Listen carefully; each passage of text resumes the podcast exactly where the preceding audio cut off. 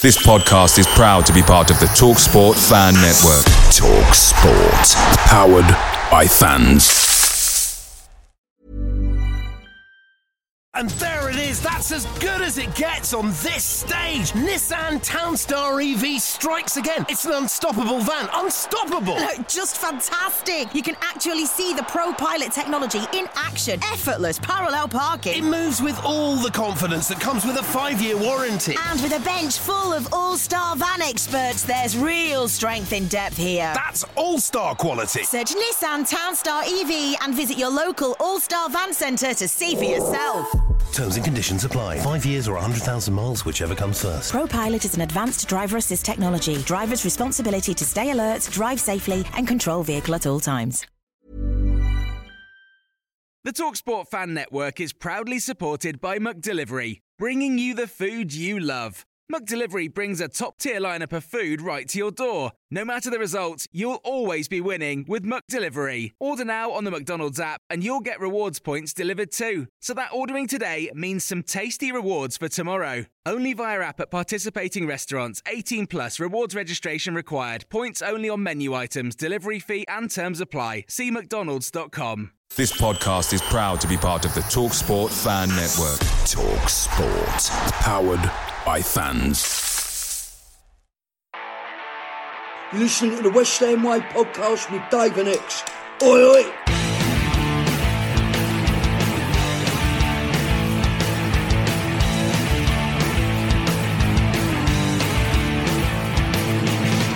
Hello and welcome to the West Ham Way podcast with myself, Dave Walker, an ex WHU employee.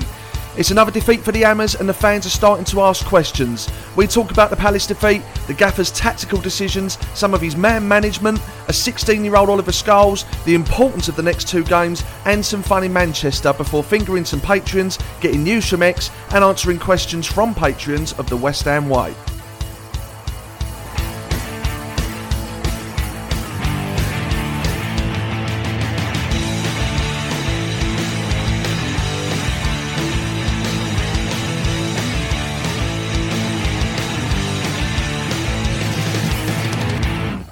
Everyone. I hope you're all keeping well. I wanted to start by thanking those that showed me some love last week. I don't really want to go into the details as to why I was off, but yeah, it was a really, really tough week in this fucking rat race that we call life. Uh, although I don't know what you told everyone, Ex, but some people were coming across like I had something terminal. Maybe they just looked at you and assumed that was probably the most likely outcome. I don't, I don't, I, don't know. I, just, I, just, I just said to them that you had a few, a few things come up, mate. That's all. I just, I didn't know what to say, so I just said a few, you had a few things come up. So fucking hell, some of the messages were more like fucking eulogies. people have just assumed that for for their own reasons, mate. Uh, my words were, he's had a few things come up, so they've they've taken that to to be that you're about to die. So that's, uh, I, don't know, I, don't know, what that says, but uh, that's uh, yeah. yeah. that's their take on it. So. Yeah, yeah. But jokes aside, I, I, do want to say a massive thank you to everyone that messaged me. I was genuinely touched, and I'm not even halfway through them. So if I haven't replied to you yet, don't take it personally. I will, I will get to those replies, but. But thank you for that. And uh, the last thing I want to say before we move on is uh, is that I want to publicly thank you, Ex, because the night before we were due to go to Romania, uh, I messaged you and said that I just don't think I can go. And I'll be honest, I was dreading telling you that because I know how much you love your travel and I know how much you were looking forward to Bucharest and the plans that we'd made. But um, you couldn't have made it any easier for me, honestly. And I knew you were gutted. I knew you was, but all you cared about was that I was okay. And uh, I just wanted to say, mate, you really showed your true colours as a mate uh, to me last week. So thank you for that, and um, thanks to Mark Carler as well for stepping in. He's been brilliant for the West Ham way, to be fair. But but to you personally, mate, I really do appreciate your support as well last oh, week. Thank you, mate. I wasn't obviously expecting you to say that, so I'm a bit unprepared. But uh, thank you, I do do really appreciate it, and you would have done the same thing for me, mate. So it's uh, probably it's not actually, thinking about it, um, which makes me even more grateful because I wouldn't have done it for you. no, I know you would. I know, I know you would. You're being Martin Allen now. You're you're playing down our, playing down our friendship. But uh, yeah, no, I, no, I know I, I, know you would have. And it's what friends do for each other, isn't it? At the end of the day, whilst I'm not going to deny you know me, I was disappointed, and I was you know made even worse seeing the bloody tweets that everyone kept doing about the the most amazing time of their lives they were having out there. That obviously was, uh, you know, Oh, was fucking, disappointing. fucking put me on a guilt trip now. I take it all back. yeah. Like, uh, so I obviously was disappointed, but at the end of the day, you know, the family and friends and those sorts of things are, are, are far more important than a, than a than a West Ham game, and you needed that time, and so it was the it was the right thing to do, and I do I do the I do the same again. Um, probably wouldn't do it for many other people, but uh, but, for, but, for, but for you and for, for you a, and a few select select people that I will. So uh, no problem, and thank and thank you for saying. Yeah, no, absolutely, mate. No problem at all. Um, right, let's cheer ourselves up by talking about West Ham, shall we? Um, Fuck me, they're going to find me hanging in the garage after this show. Uh, what the fuck is going on, mate? Um, so where do you start? Really, I mean, I think I think the, the, the main problem for me at the moment is the slow starts to games because they set a precedent, right? Because the team starts so slowly, and immediately because they start so slowly, it creates a bit of edginess um, in the stands. You know, the fans, the fans get a bit edgy. You can tell there's a bit of frustration. The chants, the atmosphere doesn't really kick on as much as you'd like it to. Like before the game, I felt it was quite a bit of a buzz around the stadium. You know, they had the, the flags, the old um, flags of old old yesteryear around the side. I felt it was the bubbles was quite passionate. And then you start the game, and geez, like they had about three or four chances in the first five minutes, and it kind of sets the tone. And then. And then, you know, we, we got a great goal, a bit against the run of play, but it was a great goal. We should have kicked on from there, but we didn't. And at the moment, there's just something not quite right with um, with the players and, and the manager. You know, it's, it, ultimately it stems with him. You know, it has to be said. He picks the team, he motivates the players. But again, there's individual mistakes within that as well. So collectively, in games like that, they've they've underperformed, and it's so frustrating because you know in Europe on the on that in that Roma, the game in Romania, a three 0 win with all those academy players was a Yeah. massive, massive boost and a real, real positive, and something that we could have kicked on from. To and then we go and play like that against you know, let's be honest, um, Palace are a good team, and I like their attacking talent that they've got. I mean, anyone with Zaha in their team is a good team, and then they've got other players to complement him. So I knew we were going to have a tough game, but we just gave them too too much of the ball. They attacked too well, and there's too many players in the team. Unfortunately, that are underperforming, and the tactics and the substitutions don't help those players. So it's a, it's a combination of things, and it's frustrating because we've sat on this podcast saying how many great players we have, and I Yeah. genuinely, I genuinely think we do as individuals, but we've got to find the right system that enables them to play as these world class players. Because at the moment, a number of the big names are not performing. Yeah, no, you're absolutely right, mate. I mean, as per usual, we started slow, and it is a real bugbear of mine. I don't know why we do it. And anyone looking at West Ham that are going to play against us, you've got to take advantage of that. And I think Palace did. And I think one thing that really impressed me about the way they played was the pressure and the intensity and the high press they put on our defenders when they had the ball. And uh, and I think they knew that we were going to start slow, and I think they tried to score very early on to to silence the um, the fans and and put us up against it. And uh, it's quite funny actually because we did start slow. And literally halfway through moaning about how fucking slow we always start, Benny scored. Yeah, so I was like, I went, I went from like literally negativity to positivity in the space of like five seconds. It was quite funny, and what a goal it was, by the way. um, some yeah. positivity to come from that game, but then I see Thilo coming for a bit of stick for their first goal, and I wanted to ask you about this. How did you see that? Because for me, for me, that's actually on Craig because I think it was the wrong pass to make for a start, and then he smashed it into Kehrer. And yes, you like to think that at this level he would have a bit more quality on the ball, but Craig didn't help. I don't think. Um, and then um, I don't know. I also think Craig could have defended that better as well when they did have possession. So how did you see that? Yeah, I think I agree with you. I mean, I think exactly what you said there. I think Kehrer could have done better with it. You know, he's a he's a German international that played for PSG and is a, a high end professional footballer.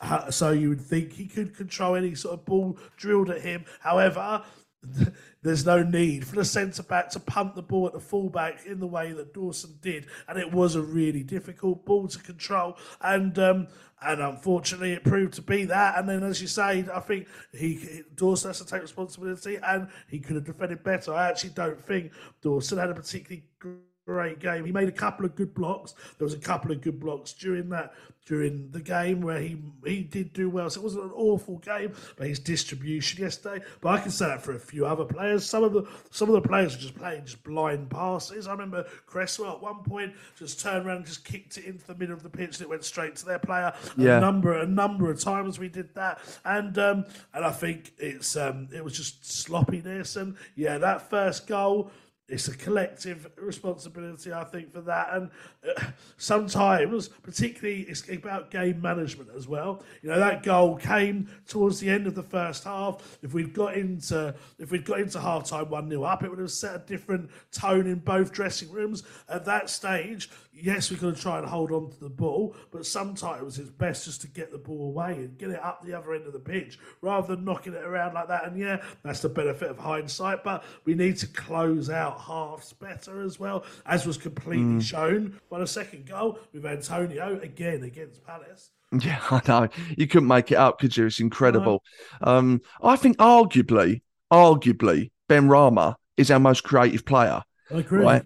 With this in mind, given the fact that he also scored our goal, why is Moisey taking him off? I mean, it's uh, beggars belief, isn't it? I, totally don't get it either, mate. And I, I was shocked when he came off. He is our most attacking outlet. He creates the most chances. He distributes the ball in terms of getting it up the other end better than anyone else because he runs such a distance with it. It's like, sorry to allude to NFL because uh, I know you don't like it. It's like, it's like it's like having a running back. You give the ball to a good running back, like the Giants have got in Saquon Barkley. You give the ball to him, and he just runs it up the other end of the pitch, and he gets you those yards. And that's what Benrahma does in a footballing term. And then he creates chances as well. And and again, again, Moyes has come off, uh, you know, in the post-match interview, and you know, people have said to him, "Why did you take him off?" He said, "Yeah, he scored a good goal, but I don't think he did much else other than that." Now, now He- he- mate, he seems to have a fucking problem with Benrahma on a Mate, it's- personal level. It's I- almost like virgin bullying now. I, I agree. I mean, the worst one was a couple of weeks ago when he picked him out for his English. I mean, when he wasn't even talking about him. And then this week, this week, you know, he played well. Benrahma was our best player. I mean, it's shown in the patron poll. He's like seventy percent man of the match or something. He was the Yeah. he was the best player, and I don't understand why Moyes has this issue with him. And the thing is, as well, you're playing against Palace, who have similar players. You know, they have players like Eze and Olise, Yeah, yeah. Zaha, who run and dribble with the ball. So you need to have someone that can do it for you. And I, I think this season, if you're looking for for Hammer of the Year. uh, It's going to be an interesting vote. That but if he was to do it now, I think he's one of the contenders for Hammer of the Year. So the fact that he keeps getting pulled off and made the scapegoat by Moyes is one of the factors. I know I'm not Moyes out yet, but one of the factors that I'm beginning to have my doubts about Moyes because I just do not understand this victimisation of what is one of our better players. It's absolutely bizarre, isn't it? It is absolutely bizarre. And I also want to talk to you about um Scamacca. He was taken off at half time. That's a bold call, actually. What did you make of that decision? Um, I didn't. That's quite with it. embarrassing for him, I think, as a player to be whipped off at half time like that.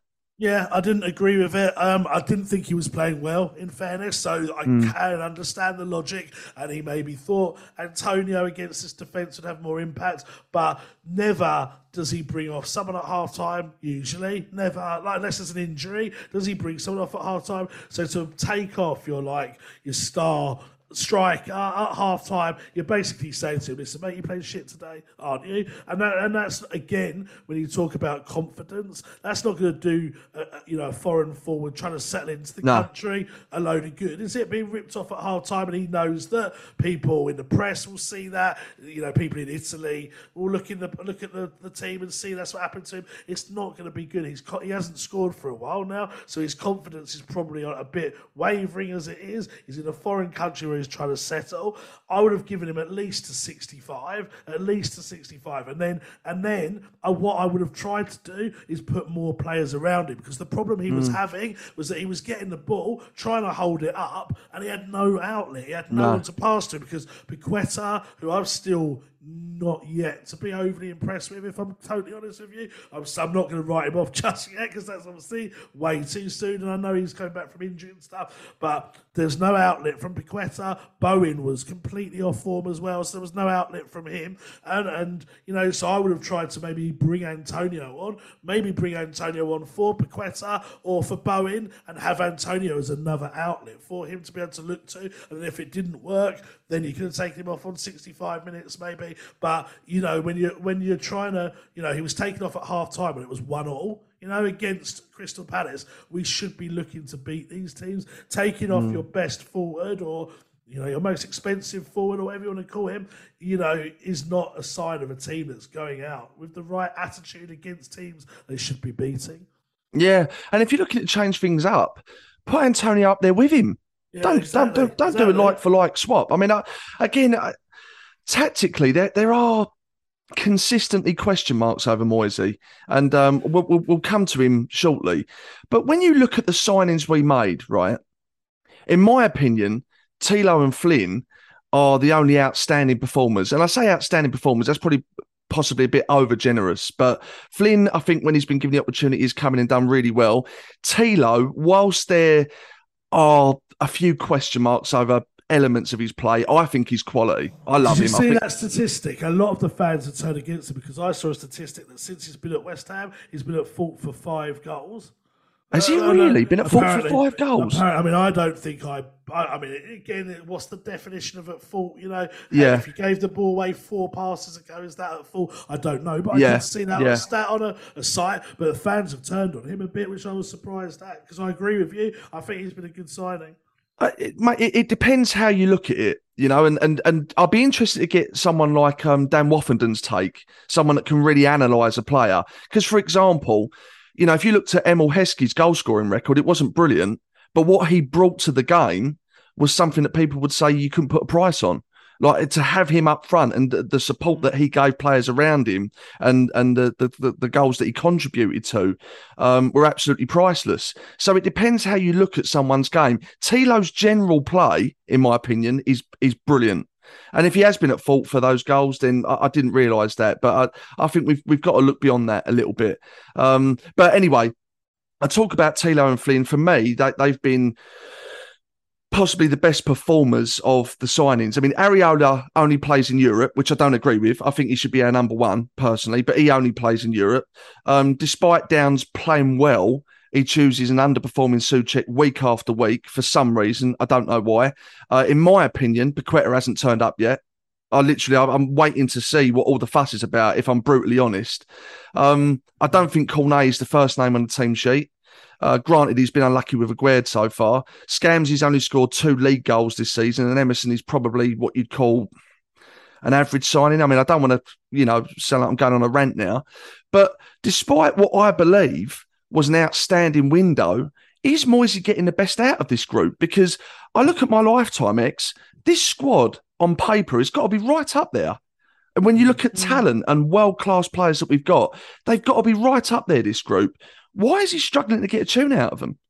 Well, this this is exactly the question, isn't it? Because if you look at the spine, and let's just put Areola in there for argument's sake, if you look at the spine, you've got a French international goalkeeper, a French international centre back, a Aguerd, let's say is fit. Um, he's um, you know meant to be one of the best defenders in in the French league and a, a top talent, another international. Or you can have Ogbonna, who's an Italian international. You've got Kehrer, German international at right back. Then you go to central midfield, and you've got you know England, one of England's first names on the team sheet, and a, a player that could walk into most sides. You've got Jarrod Bowen, who's been in the England squad, an Italian international up front, a Brazilian international in midfield. I mean, looking around, like you say, the Unreal. squad is but yeah, is blessed with players that we've you know we've never had like this range of like international um, players and, and talents that we've had, and you know we've said on the podcast in previous weeks, as I alluded to earlier, that, that we believe we've got a world class players. So therefore, the problem does play. You've got to you've got to start questioning.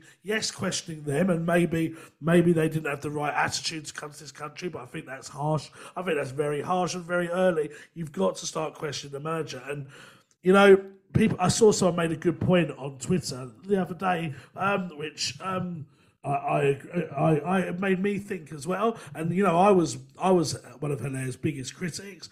But if you throw in Anderson, Haller, and then and then the sort of and Vlasic as well, and then the current group of players that we've got.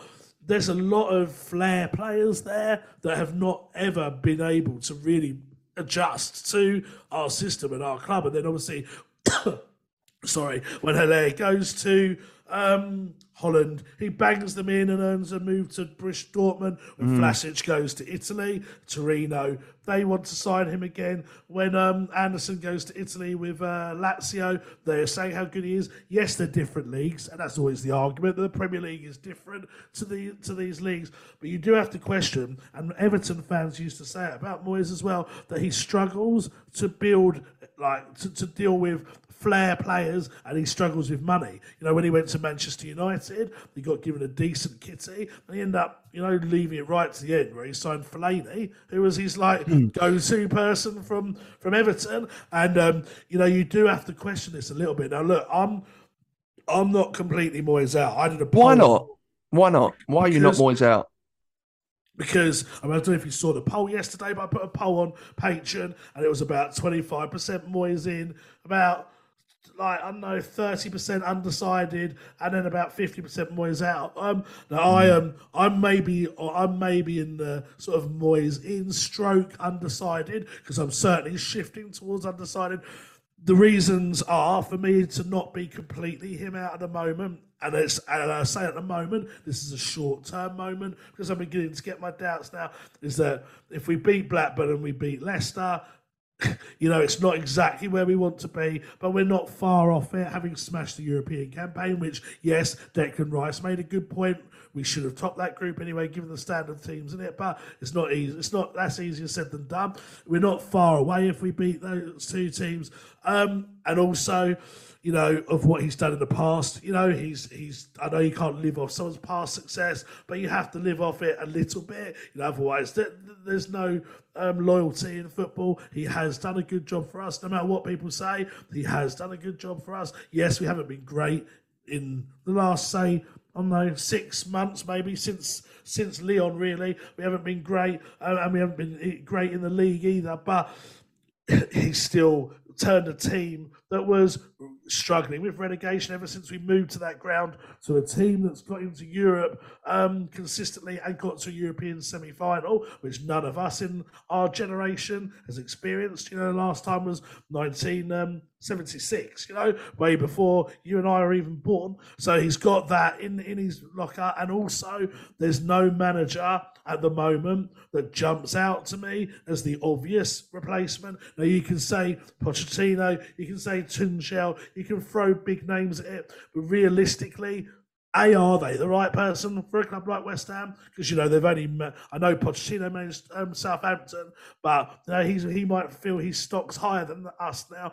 Um, are they the right people for the club? Is it guaranteed they're going to do well? Look at Pellegrini. You know he paid big money to get a proven Premier League winner that never finished below sixth in his career or something, and he proved to be the wrong man. So I'm just not convinced the right man is out there to replace Moyes yet, and I think it is a little bit early.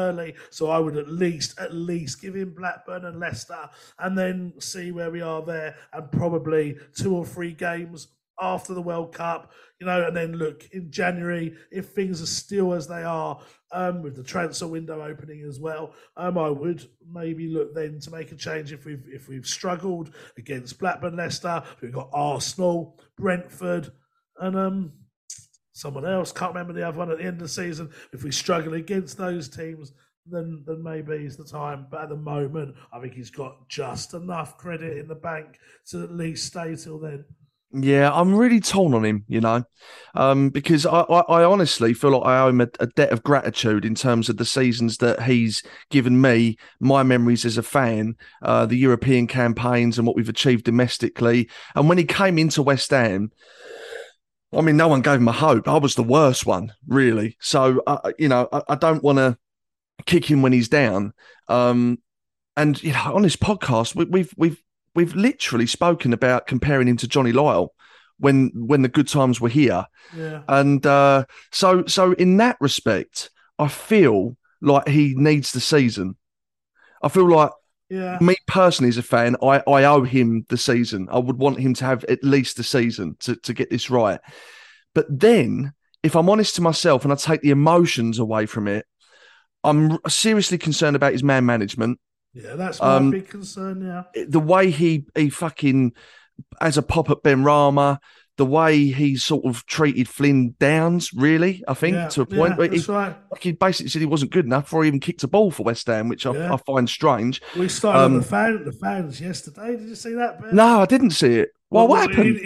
In in the whole Benrahma bit, like I said, the question was why did you take Benrahma off? And he said, yeah, he scored a brilliant goal, but after that, I didn't think he did anything. And then I think I didn't actually see the exact words, but I think the question was something like because many of the fans booed that decision, and he said, yeah, it's amazing how many experts, uh, no, how it's amazing how many so-called experts sit in the stands nowadays. Oh, did he? Yeah, and this is this one for me was a bit where Allardyce, when the downfall of Yeah. Allardyce started Yeah. to happen, you know, because there was always question marks over Allardyce and his football, and you know whether he was the right man for West Ham. But he generally got the results for us. He got us promoted. He stabilised the club, so we weren't in a relegation zone, and we were looking to just be a, a steady Premier League team, which at the time was the right move. But when it started to go wrong for Allardyce, was he started cupping his ear against the fans, Yeah. to the fans, and then saying that the West Ham way was a was a myth and things like that. Um, and now Moyes has started to attack the fans a little bit, and this is what the route that Allardyce went down, and I think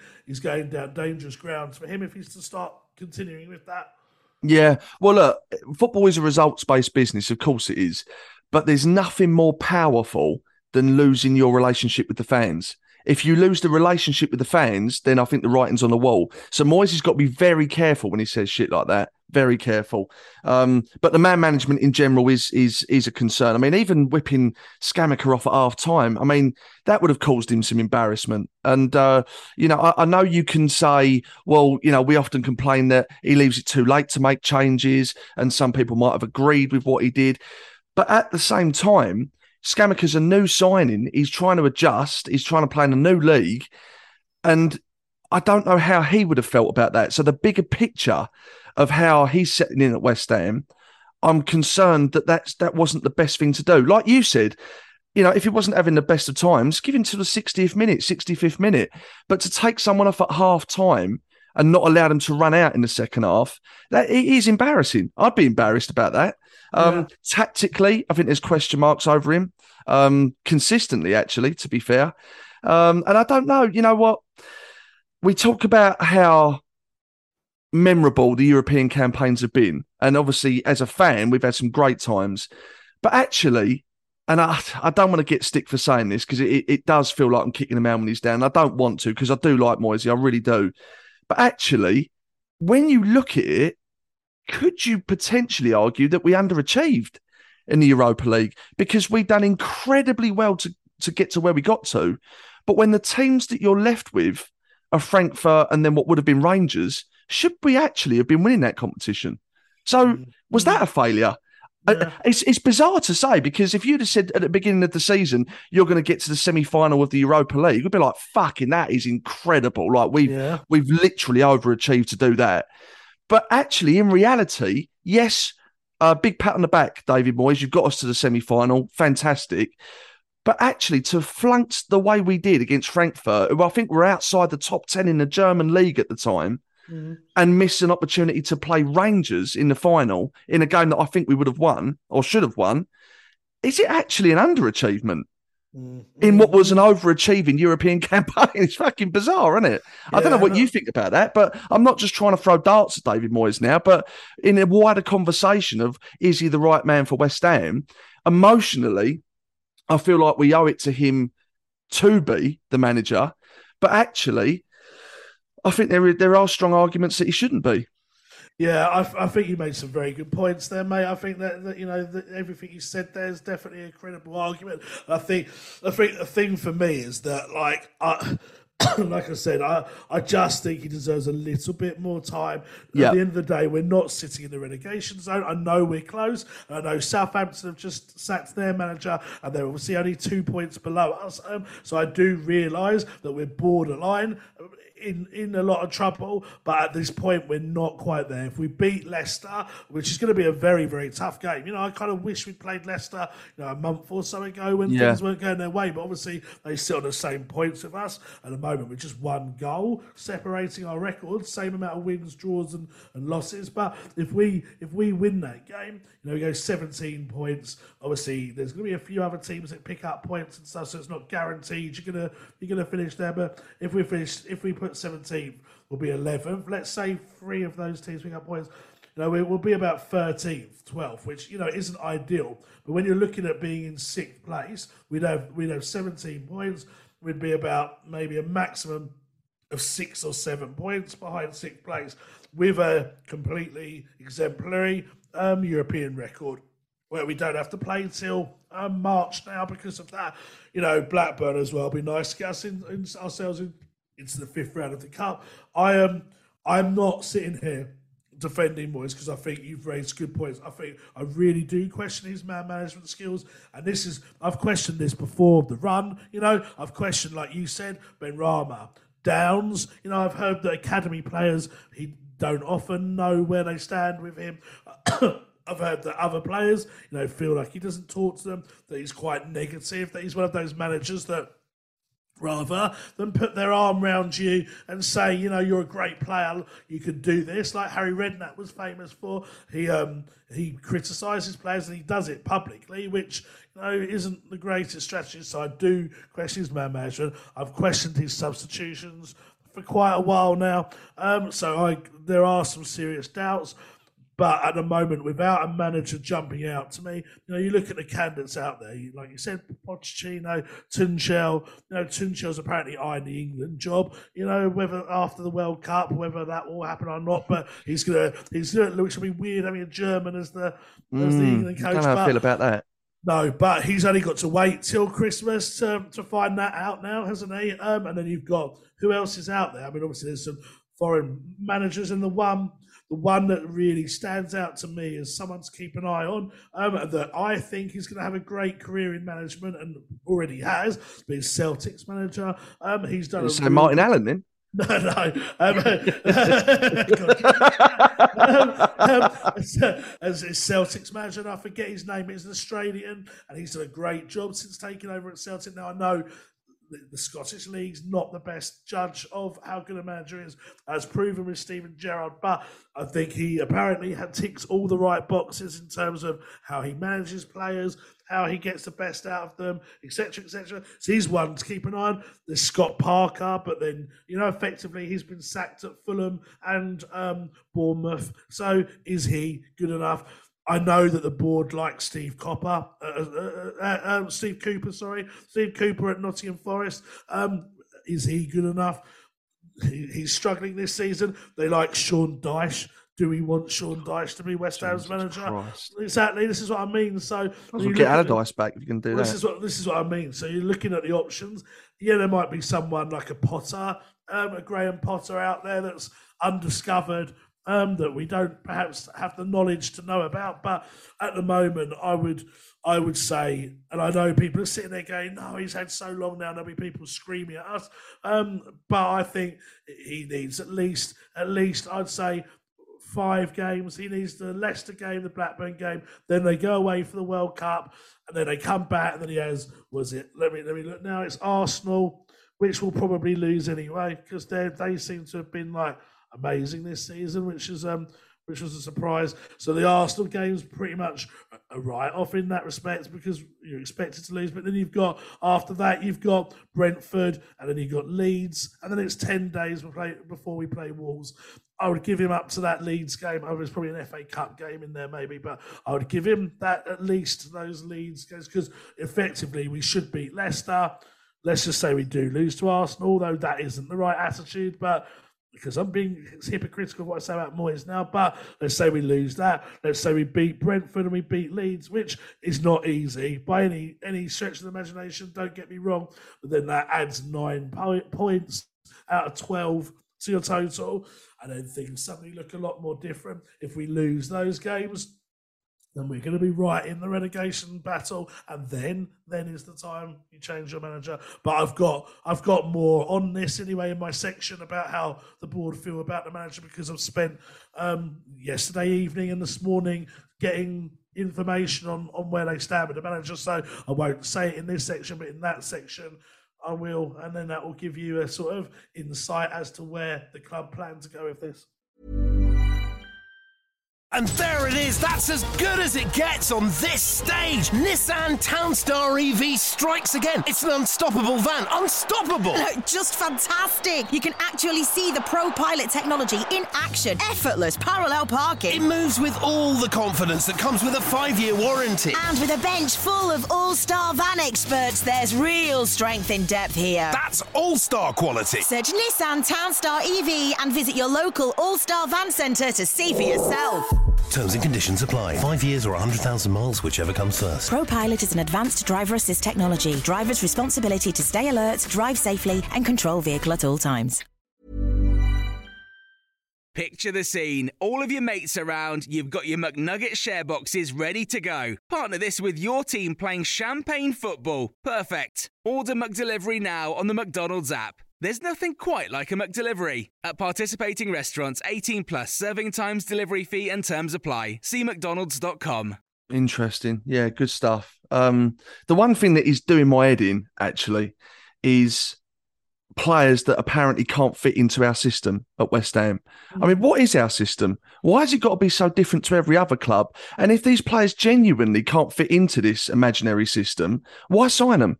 Yeah, so I you know, and and and I, I look at this season so far, and yes, it's fantastic that we've spent all this money and we've got this squad of players that consists of world class footballers. But the bottom line is, if you're not at the very least inside the top ten, you are underachieving. Yeah. You are a- a- categorically you're underachieving. Yeah. Yes, we've been flawless in Europe, but so we fucking should be because all the teams are too bob. Um, I don't know how we're going to get on in the cups, obviously. Um, but you look at the Premier League, and it, it's a difficult one because a couple of wins, and we probably could be in the the, the top ten. But I just think there's there are real concerns at the moment. I think at West Ham, and and what worries me is that we it's taken so long to build what we've got now in terms of the players that we've got. Are we running the risk of pissing these people off because they're not enjoying their football, they're not winning games, they're not being managed in the right way in terms of man management by David Moyes? How long do you give that, you know, before you actually prioritize the players over the manager? Do you know what I mean? Before you know it, that, that trips over to the training ground, trips over to the dressing room. You've got people that are talking to each other about potentially wanting to get away from West Ham. And it, it, it can it can very easily manifest itself, that negativity. And I, I, I just I just worry because on the one hand, like I say, I think he should be given time. I think we owe him that.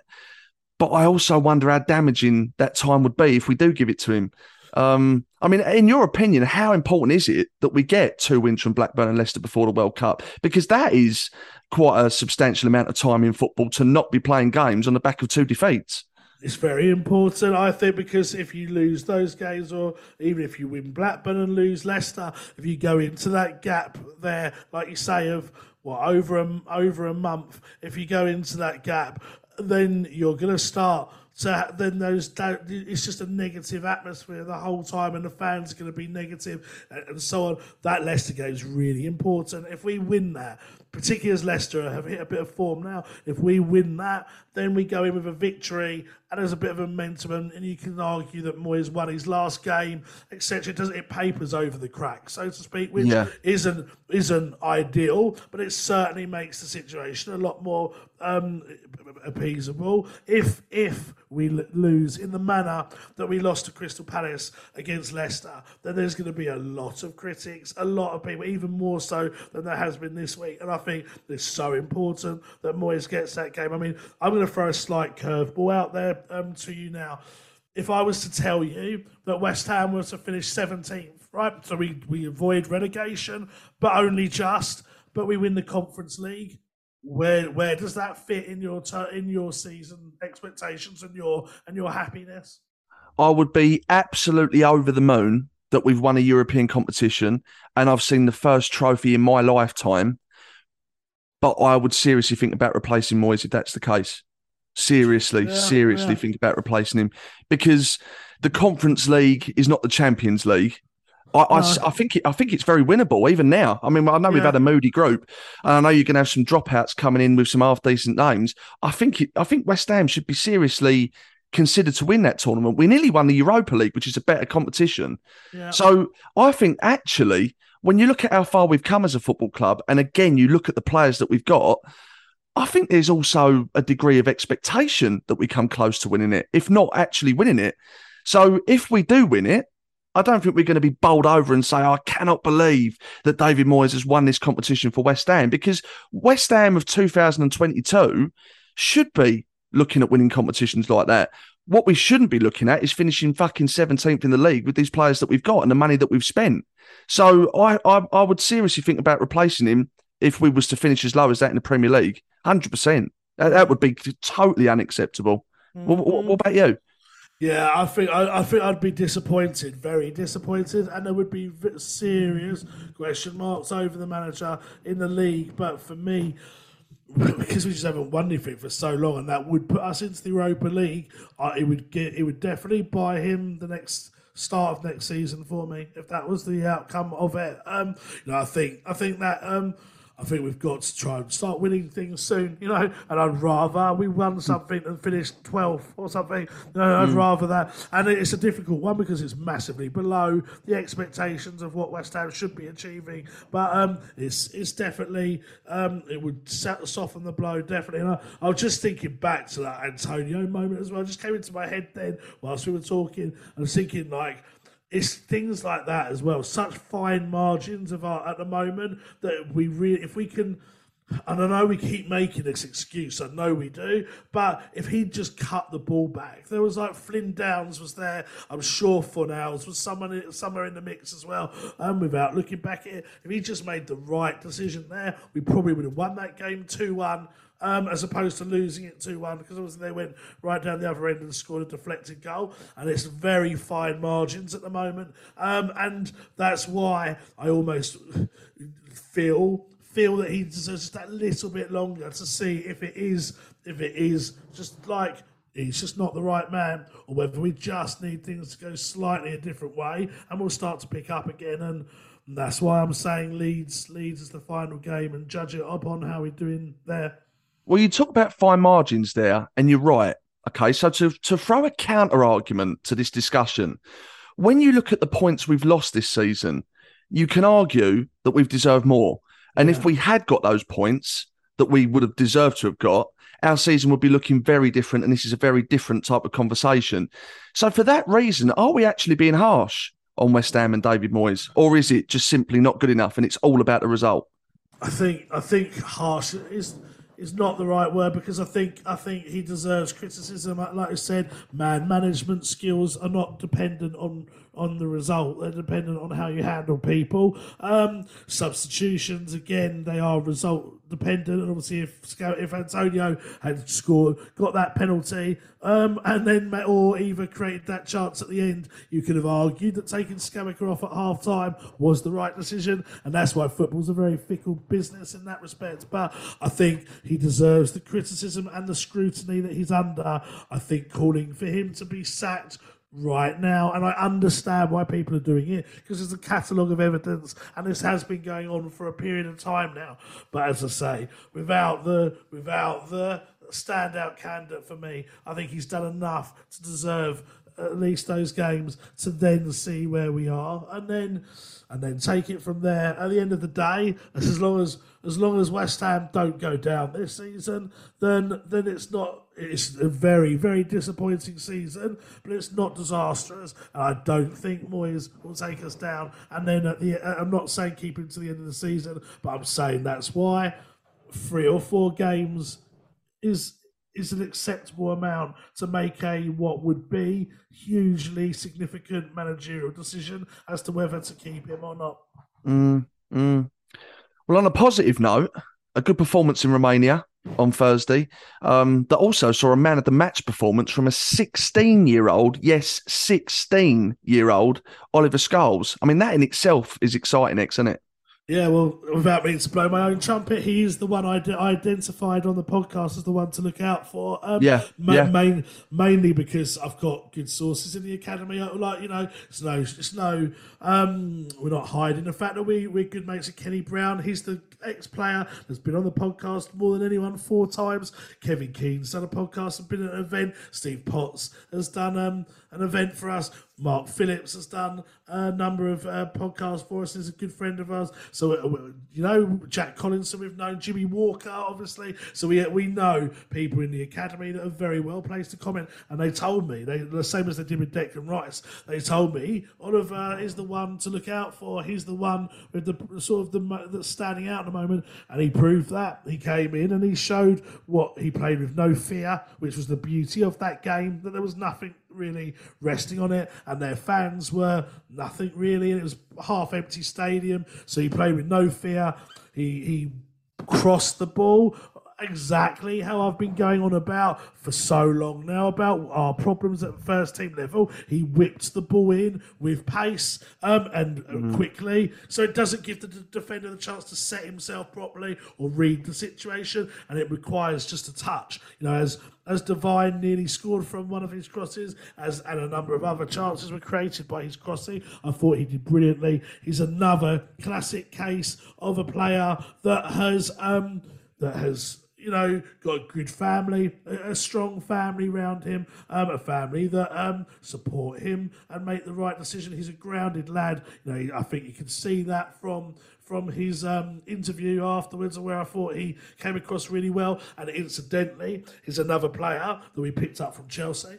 Um, so mm. he, you know, he's someone like Declan that we got from Chelsea, and um, yeah, it's, it's exciting to think that we've got these players, but also how well the other ones that came in. You know, yes, Bamba, yeah, Mubama played well, um, as did the subs. You know, and, and mm. that happened. That happened against Hajduk Split or whatever their names were last season in the Europa League. You know, we've proven we've got good academy players.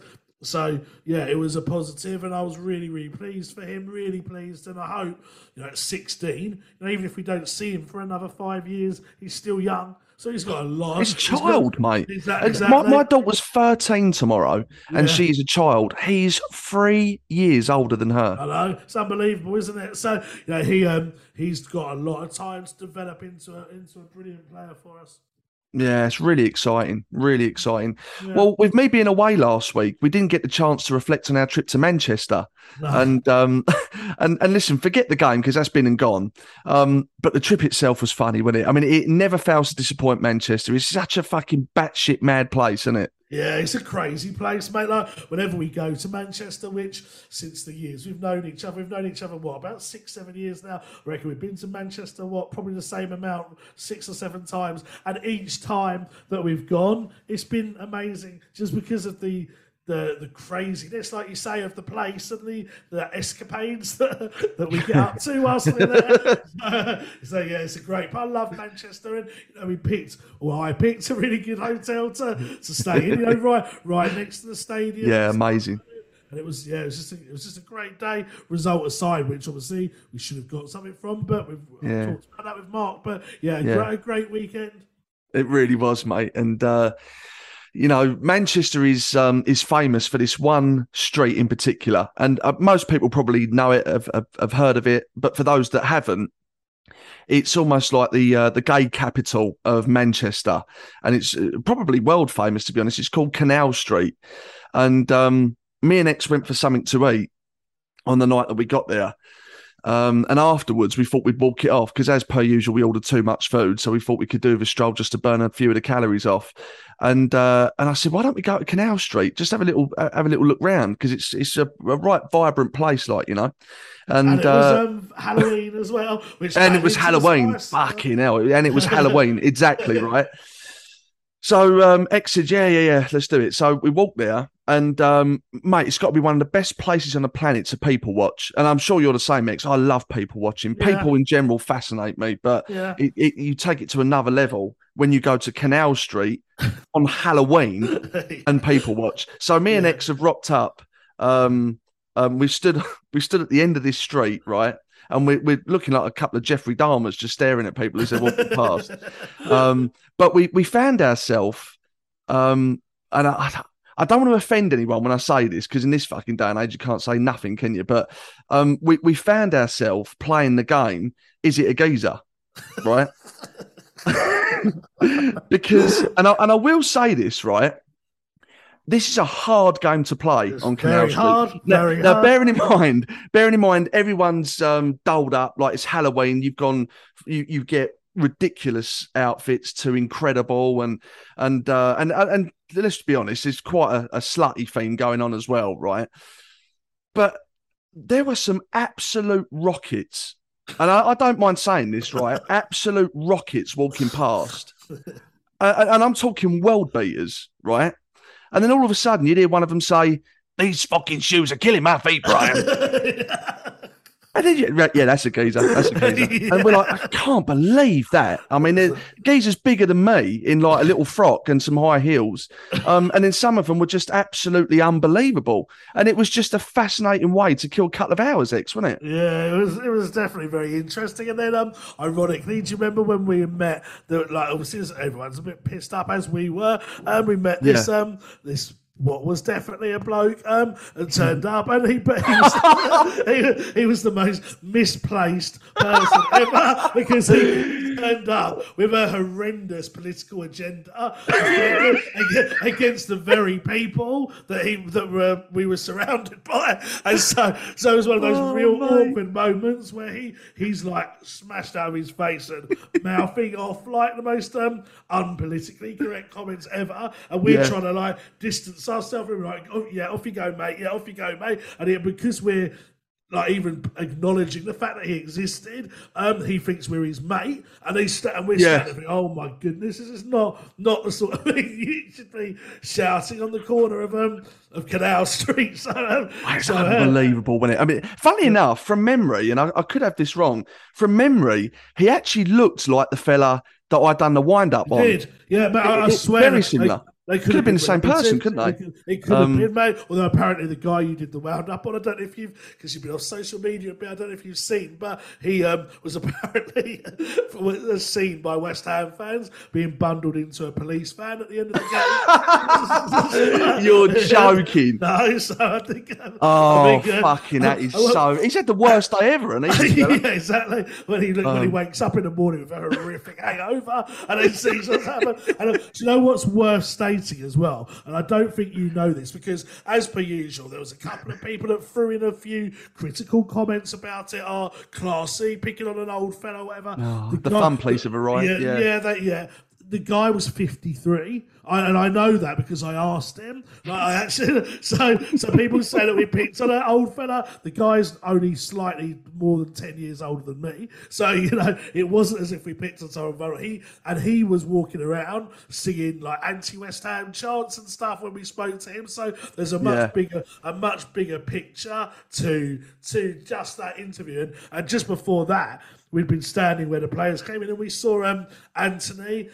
And we saw Wayne Rooney. Yeah, didn't yeah, And we uh, did. and We we, did. tried. To, we tried to get you to do a quick interview with Wayne Rooney, and um, I think didn't have As you do. Yeah, didn't have any preparation for it No. and stuff. You were going to resort to singing a song, which, as singing, um, um, considering Colleen Rooney turned up straight after, I'm pretty glad he didn't Yeah. do that. Yeah, that, that's true. Actually, yeah, I think fate looked after us a little bit there Yeah, and made the right yeah. decision. But um, I, it's funny, you know, going back to Canal Street, that that fella that turned up, and he was, he was pissed out of his head. And you're so right. Like, if ever there was one misplaced person on the planet, it was him on Canal Street. What he was doing there, I don't know. Right? He, he, took it upon himself to go to Canal Street. Now, if something winds you up, if you've got a problem with gay people and you're homophobic, why fucking go to Canal Street? Like, that's the first and most obvious question. But it's so funny because he's come up to us. I, I think he's picked up on the fact that me and you were not gay. and um, he's come up to us. Although I was drinking a rather camp drink, wasn't I, at the time? You was actually, yeah. It was what was so- it? Cr- Cranberry it and vodka, wasn't it? Or Yeah, it wasn't. It wasn't peach schnapps before people were saying. Yeah. It was. Uh, yeah, it was. Uh, it was like a, like, a, cranberry and vodka canned drink. Yeah, something like that. Yeah, it was. Yeah, true. Actually, so we, we, we very possibly could have been gay, but Yeah, I, am yeah. assuming that he didn't think that we were. And Yeah. uh, he's come up to us and he's got uh, swine all over the place. He's gone, "See these street lads, full of gays." Right.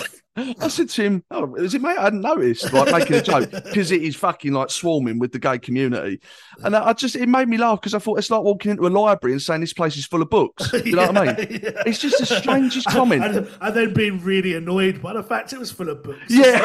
Like, you know. that was the strangest thing. And then he proceeded to um, start shouting or chanting uh, homophobic abuse in the street. And I said to you, Ex, didn't I? I said, he's going to get his head kicked in in a minute. So Yeah. we did what any normal human being would do in that scenario. And we uh, we stood there waiting for it to happen so we could see it.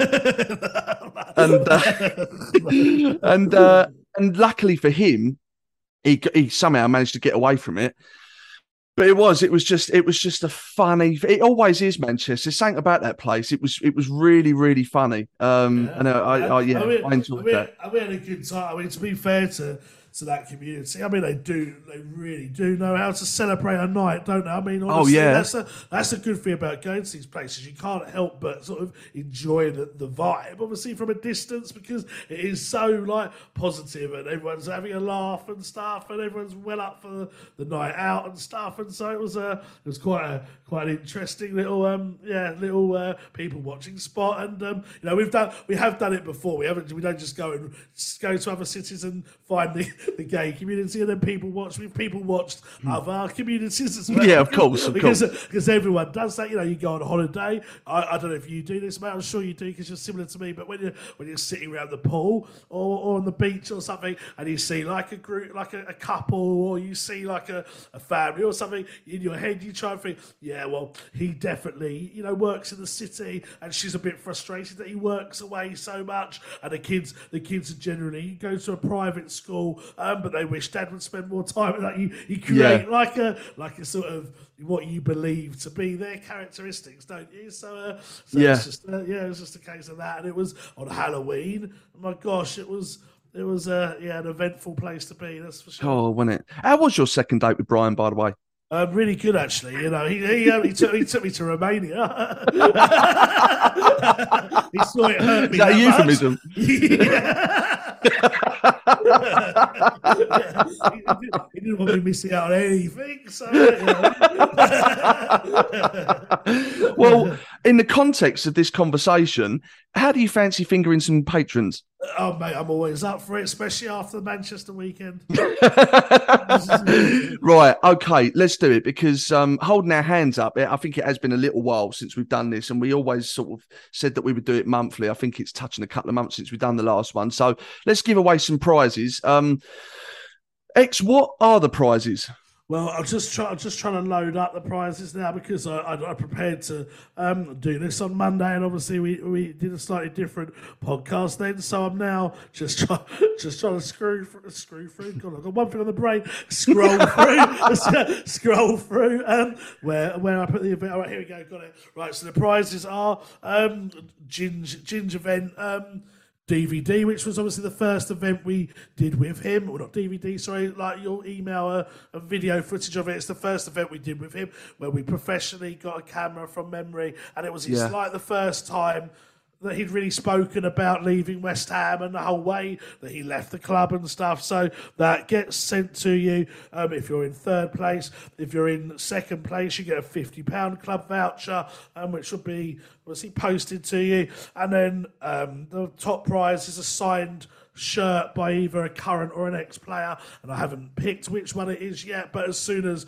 I fingered the winner, then um, then I will um, I will um, I will pick the shirt and I'll get that um, sent out to them once they've sent their address over. So yeah, they're the prizes for our um for our what is meant to be monthly prize draw. But uh, yeah, we'll, we'll um we have I guess we have added ticket giveaway for every game. Yeah.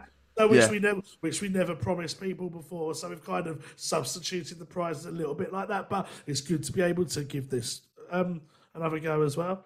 Well, as a Brucey bonus, should we throw in one of our books as well?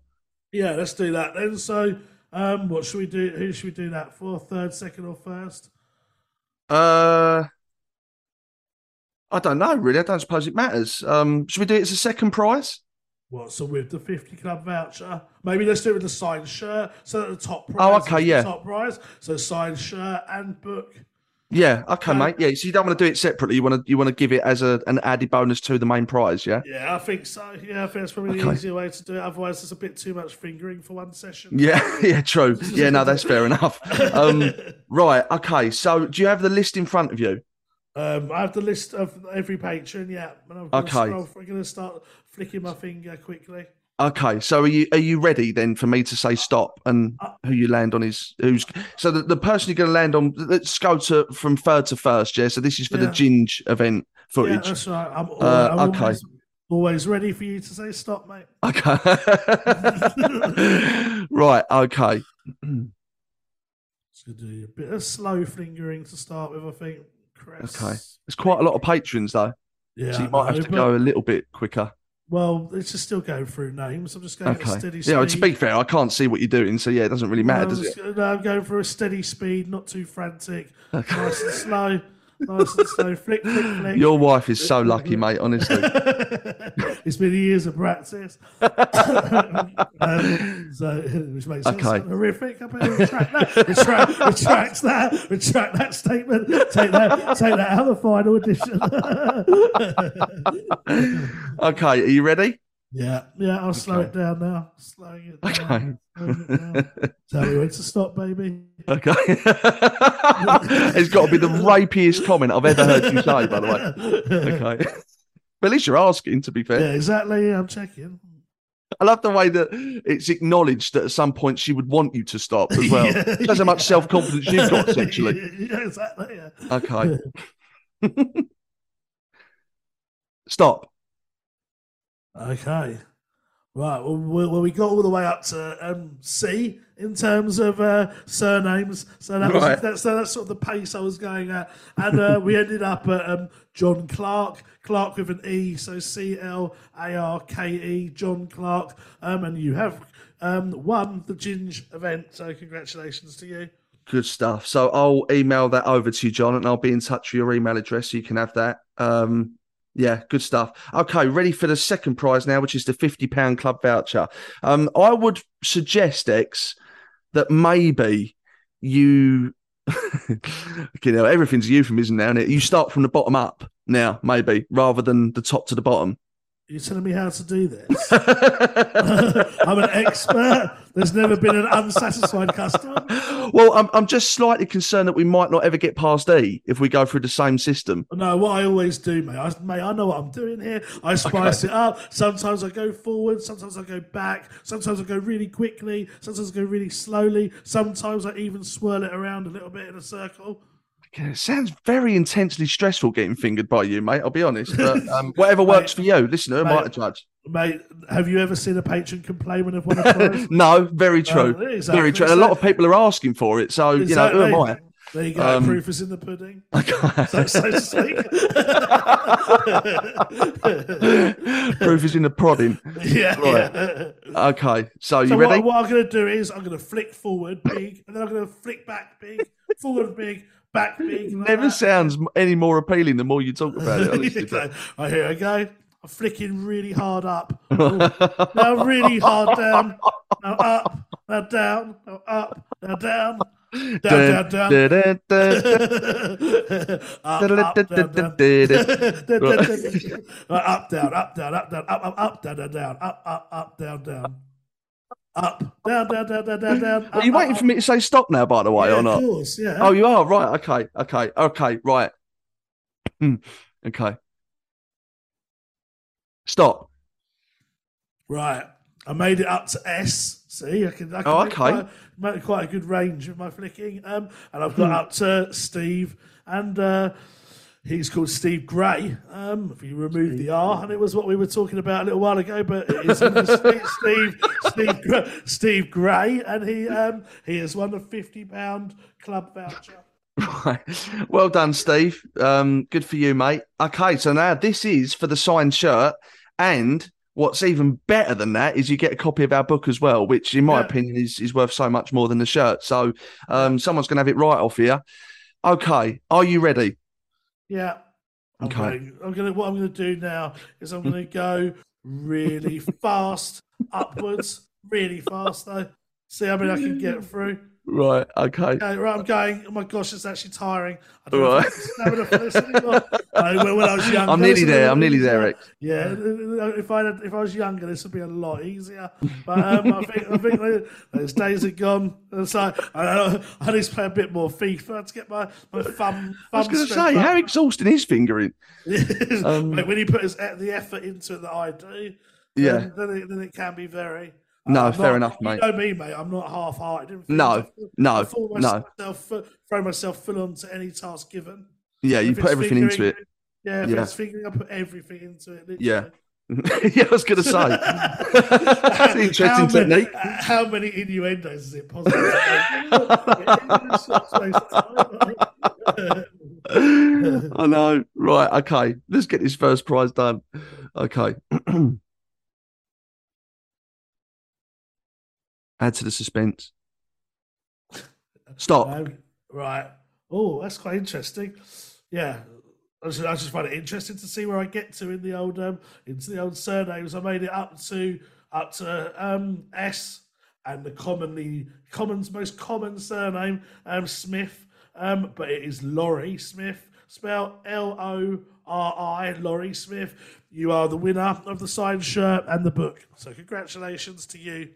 Fantastic. Good stuff. Brilliant. Well, I hope the patrons are happy with that. Sorry, it's been a while since we've done it, but you know, we're doing it now. And uh, we'll be in touch with you all for your email address and uh, postal addresses. So, uh, congratulations to those guys for winning those prizes. Okay, let's see what Ex has to say this week. Away days are great, but there's nothing quite like playing at home. The same goes for McDonald's. Maximise your home ground advantage with McDelivery. Order now on the McDonald's app. At participating restaurants, 18 plus serving times, delivery fee, and terms apply. See McDonald's.com.